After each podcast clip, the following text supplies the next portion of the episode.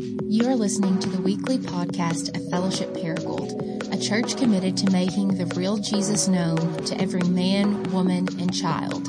For more information about our church, please visit us at www.fellowshipparagould.com. Um, if you have a Bible, grab it and turn with me to 1 Thessalonians chapter 5. Uh, we are continuing in our series called The Way where we are learning to practice the way of Jesus. And this is a series that we're going to revisit two or three times a year. Um, and the, the burden behind this is simply that uh, following Jesus is not limited to a Sunday event like this, but it's a way of life that's meant to be practiced. And we believe that if, if we're going to experience the life of Jesus, we have to adopt the lifestyle of Jesus. And so what we're doing is combing through Scripture and we're taking various practices that we see Jesus embodying, and then we are preaching on those, teaching on those, and building practice guides and working it out in the context of missional communities so that we can actually practice the way of Jesus together so that more and more people in our city and our region can experience his life and his presence. And so, um, the last few weeks, we've taken the practice of prayer and we're just unpacking that. What does it look like to practice prayer in your life. And so, uh, continuing with that this morning, we're going to look at 1 Thessalonians 5. Uh, let's start in verse 16. We're going to read through verse 18. Uh, this is just one short little sentence, but there's enough here, I think, for us to chew on for the rest of our lives. And so, uh, start in verse 16, 1 Thessalonians uh, 5.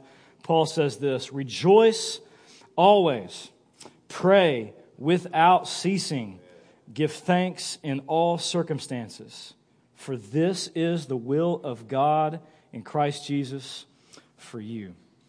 And this is the word of the Lord. Uh, thanks be to God. Let's pray together one more time. Um, well, Father, I'm, I'm aware that um, for, for many, or maybe for most in the room, this is uh, probably the first time all week that we've just been still. And, um, and you've brought us into this place not to be entertained or, or whatever, but um, to encounter you, to encounter the real Jesus. And so I pray that you would make yourself non ignorable to us. I pray that we would not be able to uh, avoid you uh, anymore. I pray that you would um, get at our hearts this morning. I'm, I'm, mindful of, of David in Psalm 42 that our souls are just thirsty for you, God. And I pray that you would forgive me for trying to satisfy and quench that thirst with illegitimate wells, things that just flat out can't hold water. And um, where we're doing that, I pray that you would lead us to Jesus, the living water, this morning to be satisfied uh, with him. I pray that you would open hearts to believe the gospel. Um, I pray this morning that for, for many, it would be maybe the first time they've ever trusted in Christ. I pray that you would open our eyes to see him and savor his beauty, open our ears to hear his voice. And I pray all these things in his name and for his glory and for our joy. Amen. Well, if you're in my missional community or you've ever been to my house or you serve in fellowship kids, then you know exactly what I mean when I say that my middle child, Susanna Jane, is crazy busy. Uh, the girl has, my missional community is laughing. Uh, the, the girl has one speed. Listen, from the time she wakes up to the time she goes to bed, it's 100 miles an hour. She's like Ricky Bobby. She just wants to go fast. Like that's, that's all she knows. Like if I'm pushing her in the swing, she doesn't say, Dad, push me high. She says, Dad, I want to go fast. Like, push me fast. And so we call her Hurricane Jane, among many other things, because that dude just rips and roars through life. That's, that's, that's her. And so, because of that, uh, you know, Carrie and I are having to always say to her, hey, slow down. Don't sprint in the house. You're going to injure yourself again, which inevitably almost always happens. Case in point, um, a few weeks ago, I was working alongside Jared and Darius in the office, and, uh, and, and I get a phone call.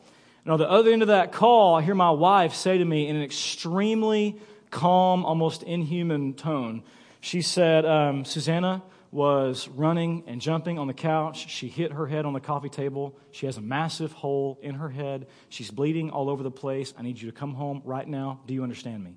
And so, yes, ma'am, I do understand you. So, I rushed home. I threw my family in the car. We went to the ER. Turns out she's fine.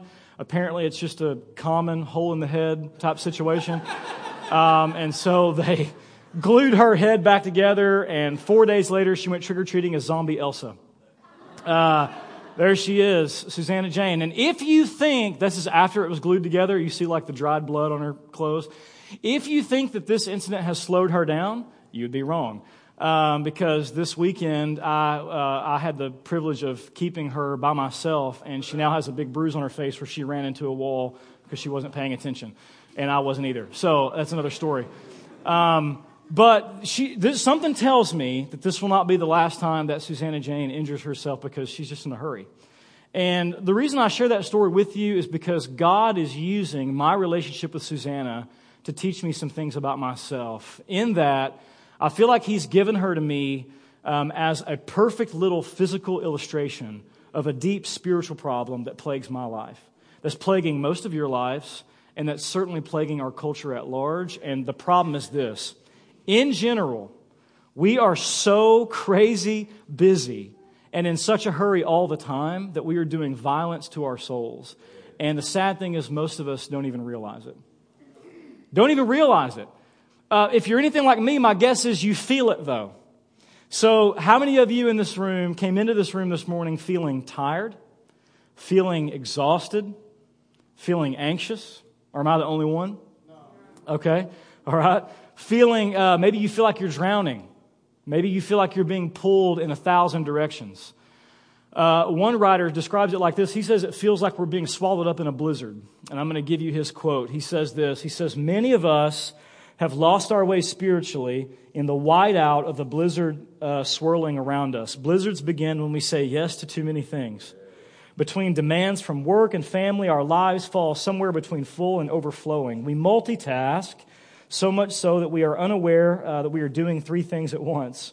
At the same time, many of us are overscheduled, tense, addicted to hurry, frantic, preoccupied, fatigued, and starving for time. Cramming as much as possible into our Blackberries and Palm Pilots is a little outdated. Um, and day planners and to do lists. We battle life uh, to make the best use of every spare minute we have, but we can't stop. And if we aren't busy, we feel guilty that we waste time and are not productive.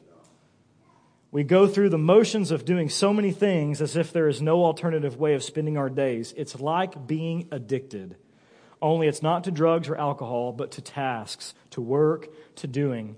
Any sense of rhythm in our daily, weekly, and yearly lives has been swallowed up in the blizzard of our lives. No wonder why so many of us are disoriented and anxious. Raise your hand if this resonates with you. Most of you. Okay, the rest of you are not telling the truth. um, listen, man, ask anybody in Paragould, Arkansas how they're doing, and nine times out of ten, what are they going to say?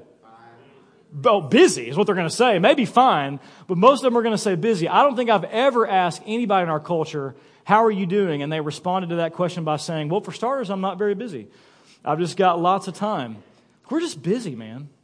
And crazy busy. And I think my fear and our, our concern as pastors is that we're so crazy busy and in such a hurry that we don't realize the damage this is doing to our souls. Not, not even to mention the damage it's doing to your body, to your emotions, to your relationships, but we are crazy busy. And I'm well acquainted with this. Um, this all caught up with me about two years ago. So I spent 10 years in Kansas City running really, really hard trying to prove myself. Beneath my busyness was this belief that God's not in control or He's not good enough, and so I've got to prove myself. I've got to, I can't stop. Because if I stop, this isn't going to get done, and it all depends on me. So I just went, man, like, went. Um, you know, working 70 hours a week in grad school, raising kids, doing all the kids' activities stuff, emailing and texting while I'm driving, on my phone all the time. If I've got any downtime space, I'm checking out on social media. And guys, two years ago, I hit a wall. Like I thought I was going to die. I literally came up from my study one night and I told my wife, I said, I'm going to have a heart attack before 40 if something doesn't change. And thankfully, the elders on my team loved me enough, um, just like the elders we have here, and they said they put some things in place in my life to force me to stop and to slow down before I destroyed my life. Um, it's been said that if the devil can't make you sin, he'll make you busy uh, because a life of hurry and busyness functionally has the same effect as sin. In that, what it does is it just cuts you off from relationship with God. Guys, I'm a pastor, and to this day, I can easily go throughout my day so busy that I have almost zero awareness that God even exists. Busyness just like sin functionally cuts you off from relationship with God. And this is why, in a series on prayer, this is why Paul Miller says it's one of the primary reasons why we don't pray. We don't pray. Um, we don't slow down long enough to be with God. And so here's what Paul Miller says in his book, A Praying Life. He says, American culture is probably the hardest place in the world to learn to pray. We're so busy that when we slow down to pray, we find it uncomfortable. We prize accomplishments, production, but prayer is nothing but talking to God. It feels useless, as if we're wasting time. Every bone in our bodies screams, get to work. And when we aren't working, we're used to being entertained. Television, the internet, video games, and cell phones make free time as busy as work time. And when we do slow down, we slip into a stupor. As, this is so true of me. Exhausted by the pace of life, we veg out in front of a screen or with earplugs. We dull our souls with a narcotic of activity. Our culture tells us that we can do life without God, that money can do what prayer does, and it's quicker and less time consuming. Our trust in ourselves and in our talents makes us structurally independent of God. As a result, exhortations to pray don't stick. Guys, because this is true, and, and listen, things only get busier around the holidays, right? Here we are. You ready for busy? It's about to get crazy. Because this is true, the question I want us to wrestle with this morning is in a culture that's addicted to busyness and hurry and distraction, how do we not forfeit our souls? How do we instead learn how to slow down and cultivate a life of prayer and communion with God? And that's the question Paul's helping us answer in our passage this morning. So in 1 Thessalonians 5, let's just look at it together and let's try to answer that question. Look back there with me. 1 Thessalonians 5, verse 16, Paul says this, okay? Here we go. Rejoice always, pray without ceasing, give thanks in all circumstances. For this is the will of God in Christ Jesus for you. I would underline or circle or highlight that last sentence if I were you. This is the will of God in Christ Jesus for you. How many of you in this room this morning would say that you would love to know God's will for your life? Maybe some of you in this room, you're not sure where you're at with God. You're exploring God. I, I love that. If, if you're here, you're, this is a safe place for you. In fact, you can belong before you believe. But let's just assume for a second that God is real. He created you. Wouldn't you like to know what His will is for your life? For Christians especially, man, we're always asking this question What's God's will for my life? And we usually think about this in terms of the big life decisions, right? So is it God's will for me to marry this person? Is it God's will for me to take that job, to go back to school, to buy this house, to move to that city, to date this girl? Like, what's God's will for my life? And Paul says it's actually a whole lot simpler and in some sense more complex than that. Because at the end of the day, Paul says God's will for your life and for mine is that you'd pray all the time. That's easy in a culture of hurry and distraction, right? That you would pray you want to know God's will for your life? It's, it's right here for us in front of us in black and white. God's will is that you would exist in a state of joyful, grateful prayer, which, by the way, makes those big life decisions easier when they do come. That you would exist in a state of joyful, grateful prayer. He says God's will is that you would rejoice always that you would carry this posture with you of enjoying God all the time. At the end of the sentence, he says, God's will for you is that you would be thankful in every circumstance, that you would carry this posture of ongoing thanksgiving to God, not just this Thursday on Thanksgiving, but throughout all of life. And then, right in the heart of that, he really sums it all up and he says, God's will for your life is that you would pray without ceasing. You know what without ceasing means in the Greek? without ceasing. it means you never stop. There's, there's a lot of different ways to translate this. I love uh, New Living Translation says it like this Always be joyful, never stop praying. Be thankful in all circumstances. This is God's will for you who belong in Christ Jesus. Eugene Peterson's The Message says it like this Be cheerful no matter what, and pray all the time. Thank God no matter what happens. This is the way God wants you to belong to Christ Jesus to live. Guys, however you word it, the idea Paul's getting at is crystal clear.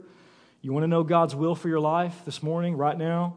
God's will for you is that your whole life, your whole state of existence would be one of constant, unceasing prayer with joy and thanksgiving to God. And by this point, I know what you're thinking. If, at least if you're anything like me, you're thinking, kind of scoffing at this and going, how is this even possible? Like, this, is Paul saying that I need to abandon my family and my responsibilities and quit my job and, you know, burn my iPhone and join a monastery and spend 24 hours a day on my knees praying? No, that's not what he's saying. Except burn your phone. He might actually tell you to do that. I'm not sure. Um, but that's not what he's saying.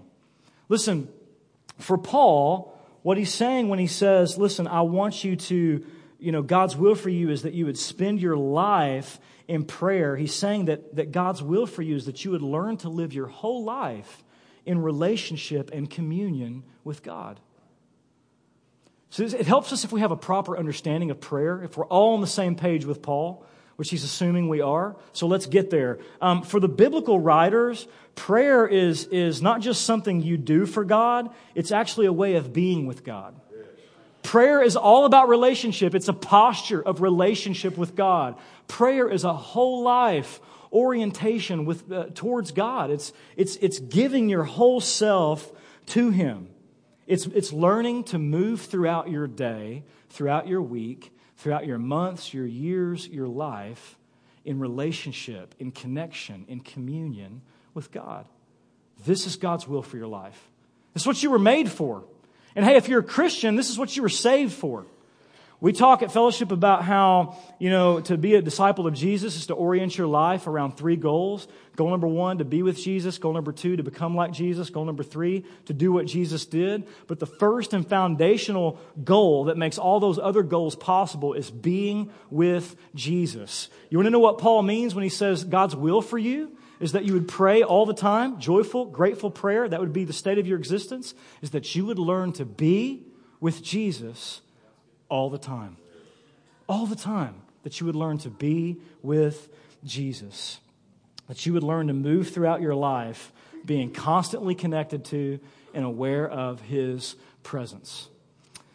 Um, this past Friday night, uh, my, my wife took uh, Lucy, our oldest daughter, to Conway to my niece's birthday party and ditched me with the other two. Uh, one of whom is Susanna Jane. So my wife just looked at me on the way out the door and said, Good luck. Uh, and she and she left. And I'm like, how do you, how can you do this? And so she left. And so I thought I was going to play super dad and take them to McDonald's by myself Friday night. And so um, we went to McDonald's, and uh, you know we're in the play area playing, and it's kind of taken a while for our food. And so on two different occasions, I you know step out of the play area, and I have to go check on our food. But I never take my eyes off my kids. Right, I'm, I'm trying to be a good dad. So I'm watching my kids the whole time I'm checking on the thing, you know, food, and I'm watching them. And I start to notice something fascinating. When I leave the room, somehow they notice. they just, they know, they know my presence. They, they know when I'm not there. And then when I come back in the room, guess what? They, they recognize my presence. They know when I'm there. And then this is something fascinating. You want a case study? Start paying attention to this. When next time you're at Chick-fil-A, at the park, at Burger King, well, just notice this about your kids, okay? While I'm over here eating and doing whatever, and they're off playing and in their own imaginations and all this kind of stuff, every now and then, they'll just gravitate over to, to you and they'll just kind of stop what they're doing and come back and just reconnect with you and recheck in with you and reattach to you. And if you notice what kids do, man, they just naturally, by nature, they move throughout their life in this state of constant awareness of your presence. They're always attached to you on a conscious level. They know you. And when you're not around, they look for you. Moms and, I mean, stay at home moms are like, yeah, I can't even go to the bathroom. Like, I, I get it. Like, I go to the bathroom and they come looking for me and they come in there and they're just always attached at the hip, right? Guys, why do you think Jesus teaches us to pray like a child? When he says, pray like this, our Father. And he says, pray like a child, ask, seek, knock. How does a kid ask for things? Can we, will you swing me? Will you swing me? Will you swing me? Will you swing me? It's like, ah, no.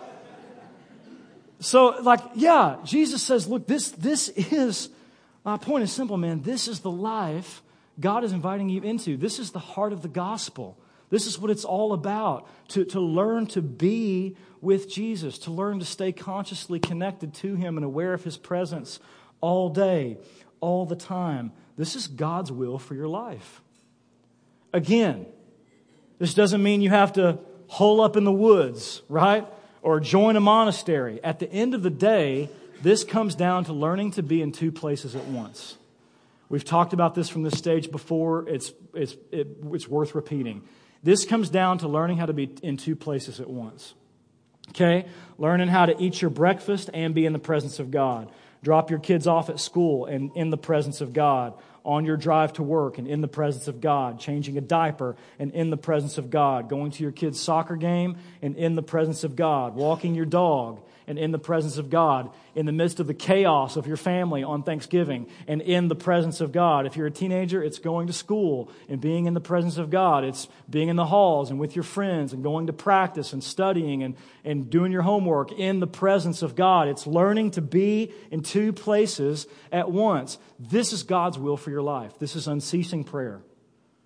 It's relationship with Jesus. Um, there's a lot of different ways to describe that life. Paul here calls it prayer without ceasing. In Galatians, he calls it walking in the Spirit. Jesus calls it abiding. In John chapter 15, in the 17th century, Brother Lawrence called it the practice of the presence of God. And if you're, I'm going to read this to you, this quote. If you're, from, if you're unfamiliar with Brother Lawrence, um, he was a 17th century monk who lived in Paris. And uh, just a, listen, man, just a, like a blue collar, like before he uh, met Jesus, he was a soldier and he fought on the front lines. And, and then uh, when he met Jesus, he ended up joining a monastery, not as a monk or a priest, but as a dishwasher. He washed dishes and he, he, he, devoted his whole life to learning how to abide in Jesus and to exist in a state of prayer. And, um, and he became famous for this, and people all over Europe would write him letters, and he would write back. And at the end of his, when he, after his death, his letters were published in a book that you can purchase on Amazon. It's cheap. I highly recommend it. And here's a quote from Brother Lawrence. Here's what he says.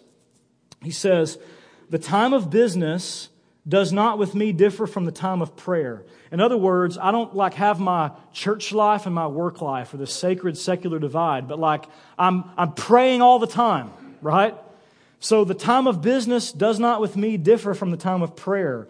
And in the noise and clatter of my kitchen, while several persons are at the same time calling for different things, stay at home moms again feel Brother Lawrence's pain, right? In the kitchen with kids around both legs and a husband asking, Where's the dinner? And all like, in the midst of all of that, he says, I possess God in his great tranquility as if I were upon my knees before his very presence. In the rush hour before dinner, when I've got 30 grouchy monks at the door going, Where's my dinner? I'm at peace, he says. In the noise and the, the, the rush and the activity and the busyness and the chaos of my joy in my life, I'm at peace because I possess God. I'm indwelled by and surrounded by the presence of God. This is the secret to having great tranquility or peace in all of your life. It's, it's, it's what Isaiah is getting at when he says, You keep him in perfect peace whose mind is stayed on you because he trusts in you. I don't know about you guys, but I come into the room exhausted, carrying anxiety and stress, and I long for this kind of relationship with Jesus. And I long for this kind of tranquility or this kind of peace to mark my life. And I long to have my mind, as Isaiah says, stayed on Jesus rather than hijacked by my phone or hijacked by my to do list or the, the, the, pressure that I put on myself to perform. I, I, I long for this kind of life. But here's the secret, okay? Here's the deal. Here's the deal, and this is what's, what's huge. Brother Lawrence calls this, notice, the practice of the presence of God. Practice. Guys, living in a constant state of prayer and learning to be with Jesus and be in two places at once is not going to happen overnight. You cannot microwave this. It starts and is sustained by repentance, and then it's continued and fleshed out in practice. And it takes a lifetime of practice. And so I think the last question we have to ask is on a practical level, how do we do this? How do we do this? Um, how do we learn to pray without ceasing and practice the presence of God in a culture that's addicted to busyness and distraction? How do we do this? And one of the best ways we learn to do this is through an ancient practice from the life of Jesus known as fixed hour prayer. I'll put a definition of it on the screen for you. Fixed hour prayer is simply a rhythm of stopping throughout your day at appointed times to be with and enjoy the presence of God. Listen, it's a way of structuring and arranging your whole day around abiding in Jesus. And, and you'll never experience the life of Jesus until you adopt the lifestyle of Jesus. This is how Jesus arranged his day around abiding with the Father. You know what's fascinating? There's, there's 86,400 seconds in every day. 86,400 seconds in every day. And as a disciple of Jesus, your goal when you wake up in the morning is to arrange your, your schedule, arrange your day in such a way that you can spend as many of those seconds as you possibly can consciously connected to and aware of the presence of Jesus. And Scripture teaches us that one of the best ways to do that is through a practice called fixed hour prayer. Again, it's, it's stopping throughout your day, okay? Not just once, as you kind of think about with a traditional quiet time, but two, three, maybe four times. Listen, whatever your schedule permits, for two minutes, for five minutes, for an hour, like whatever. So that the rest of your day, when you're active and doing work, you're remembering Jesus. You're abiding in his presence. This is how you learn to be in two places at once. Um, you see God's people throughout the scriptures for centuries before Jesus doing this, practicing this. And so let me, let me show you some examples. Psalm 92, the psalmist says, It's good for me to stop and give thanks to the Lord, to sing praises to your name, O Most High, to declare your steadfast love. Look, at two appointed times in the morning and then to declare your faithfulness by night. In this dude's schedule, he's got two scheduled stops at least, two appointed times. In the evening and the morning, he's going to stop and reset his heart and his mind on God. Psalm 119, 164, the psalmist says, Seven times a day I stop and I praise you for your righteous rules. There were at least seven times in this guy's schedule when he would intentionally stop and talk with God. He sounds a lot more like me. I need a lot of reset buttons throughout the day. I have a morning quiet time, and then by like 8 a.m., I'm furious at the world again. So, like, I need a lot of reset buttons, and apparently so did this guy. Um, the most common way to do this, though, is three times a day morning, noon, and night. And this is the typical rhythm in, in Jesus' day. Uh, so Psalm 55, 17, David says, Evening and morning and noon, I stop and I utter my complaint and I moan, and God hears my voice. You see in Acts chapter 3, Acts chapter 10, Jesus' disciples continued with this rhythm, which means that since they're imitating Jesus, who also grew up in a Jewish world, this was most likely his rhythm. This is how Jesus would have arranged his schedule to stop. We certainly see him slipping away at appointed times to stop and talk to and listen to and be with his Father. Guys, if we're going to experience the life of Jesus, we have to adopt the lifestyle of Jesus. We're going to have to learn to slow down and schedule, put, put these interruptions in our schedule where we're forced to stop and re engage with God.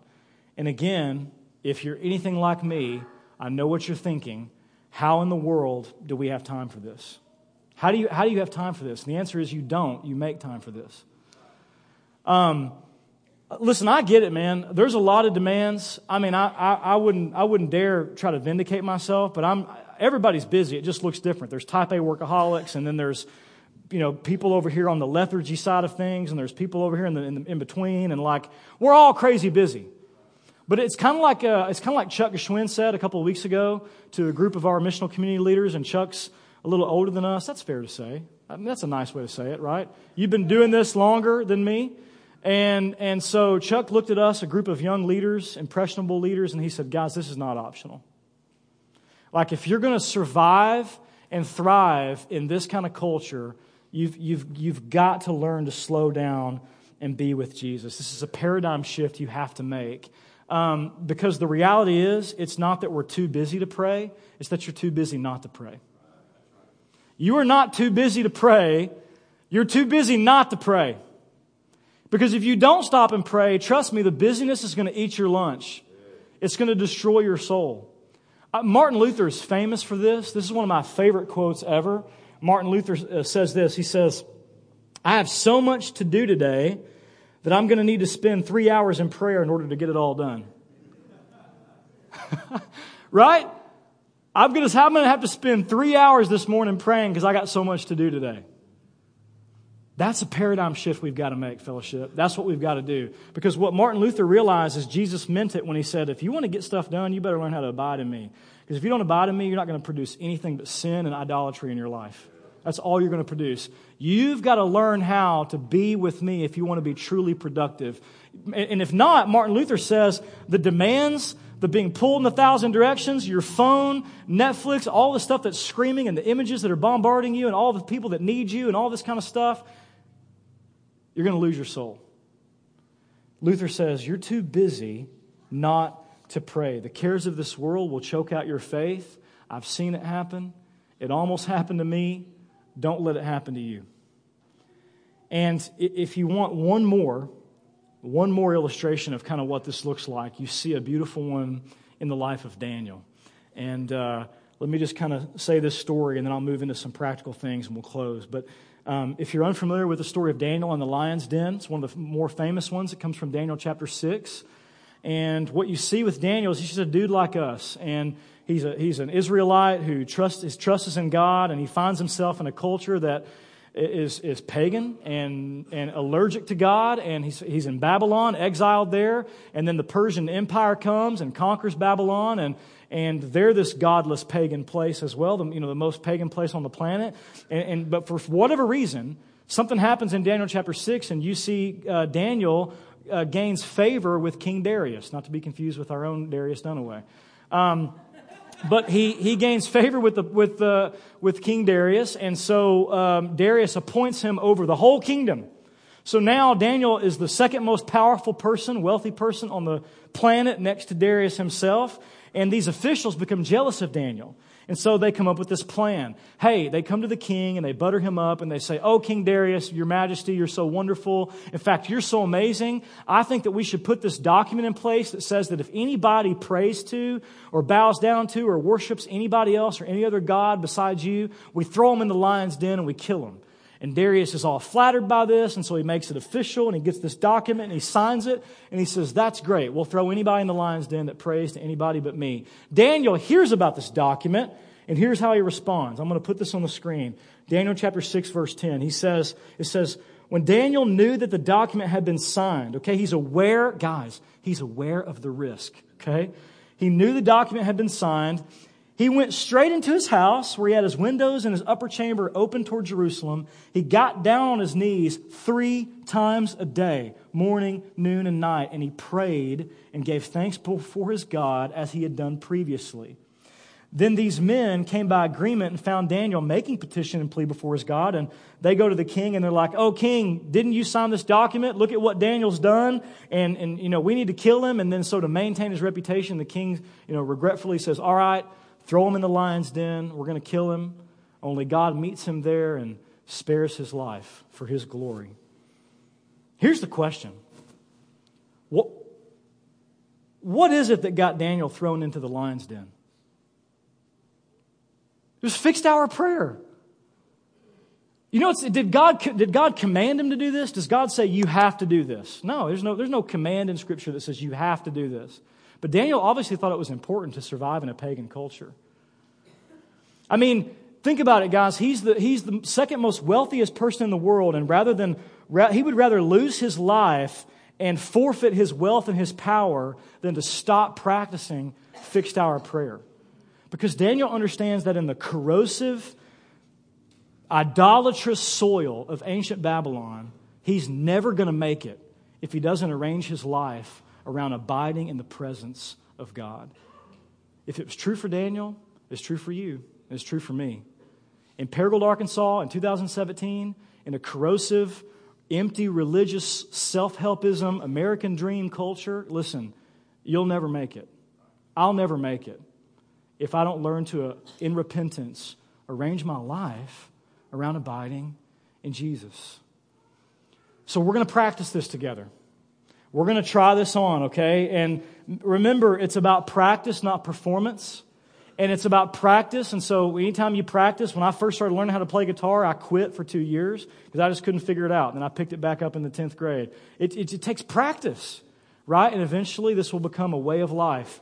Um, we're going to practice this. And so here's, here's your practice for the week. We're going to, what we're encouraging you to do is to stop two times, three times, whatever you want to do. Just pause throughout your day and, and, and reset your heart and your mind on God. Maybe you have two minutes, maybe you have an hour. Just start where you're at, okay? Just start where you're at. And so there are four key elements you're going to have to do, and you're going to work through these in your missional community. Four key elements you're going to have to do in order to put this in place. Number one, you got to schedule it. Put, this, put on your schedule the times throughout your day when you want to stop for however long you want to stop and just reconnect with God. Just acknowledge that He's there and just be there with him for a minute. Um, this looks, everybody's schedule is different. This is going to look different for everybody. The point is, find a rhythm that works for you. And generally, sometime morning, midday, and evening works pretty well. The point is, though, if you don't schedule it, it's probably not going to happen. And so, um, by the way, this is going to require you to probably cut some things out of your schedule rather than cram this into your schedule. So I love Brother Lawrence. He's got a helpful question for us when you're trying to think about what should I cut out of my schedule. Here's what he says the most helpful, uh, important thing about practicing the presence of God is renouncing once and for all whatever does, does not lead to God. So, what are the practices in your life that doesn't lead to a life with God? And probably the easiest one to pick on is your phone, uh, because the average person touches it 2,617 times a day. And the average person spends 13 hours a week on the internet. That does not include time spent on Netflix, YouTube, and Hulu. Um, so, listen, rearrange that. I mean, in repentance, rearrange it. And what will begin to happen is God will begin to invade your, your conscience and, and shape your reality. Uh, number two, so number one, schedule it. Number two, you're going to need some silence and solitude. Slip away for a minute.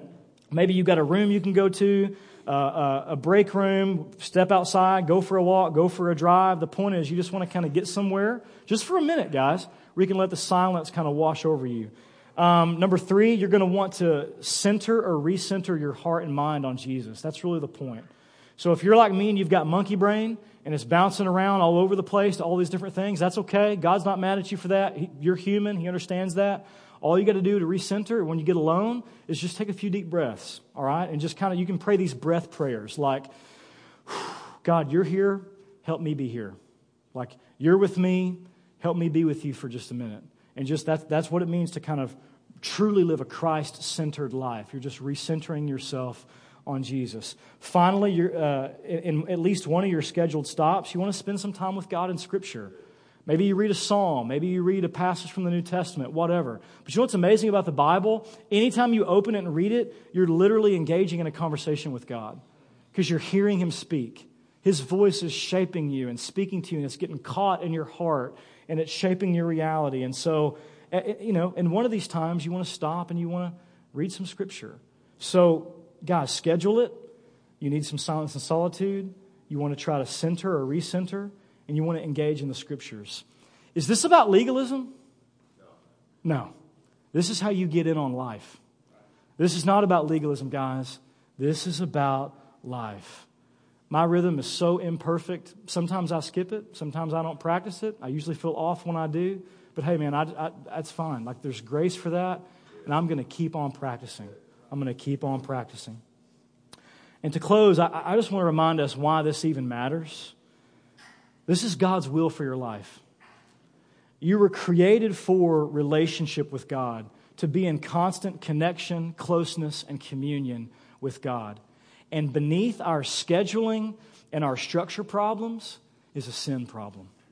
Sin has disconnected us from God. We have all bought into the lie that we can do life without God, that money can do what God can do, that my own time, talents, and treasures can do what God can do. And so we've just bought into this functionally atheistic life and this way of being, and that sin has disconnected us from God. And we were created to be with Him. What's amazing is that He wants to be with you. And He wants to be with you so much so that He has stopped at nothing to bring you home to Himself. God has, in the person of Jesus, put on flesh, and he has literally pursued you to bring you into his presence where there is the fullness of joy. The cross proves to you that he loves you. Talk is cheap. He didn't just say he loved you, but he literally fleshed it out in Jesus. And he has come and, and, and removed the greatest barrier of all, which is our sinful mistrust of God, so that he can bring you into communion with himself. And that's what we celebrate every week at this table. This meal in, to the ancient church has had many different names. One of them is the Eucharist, which means thanksgiving, which we're, that's, that's, this, that's this week, right? Another one of these names for this meal is communion.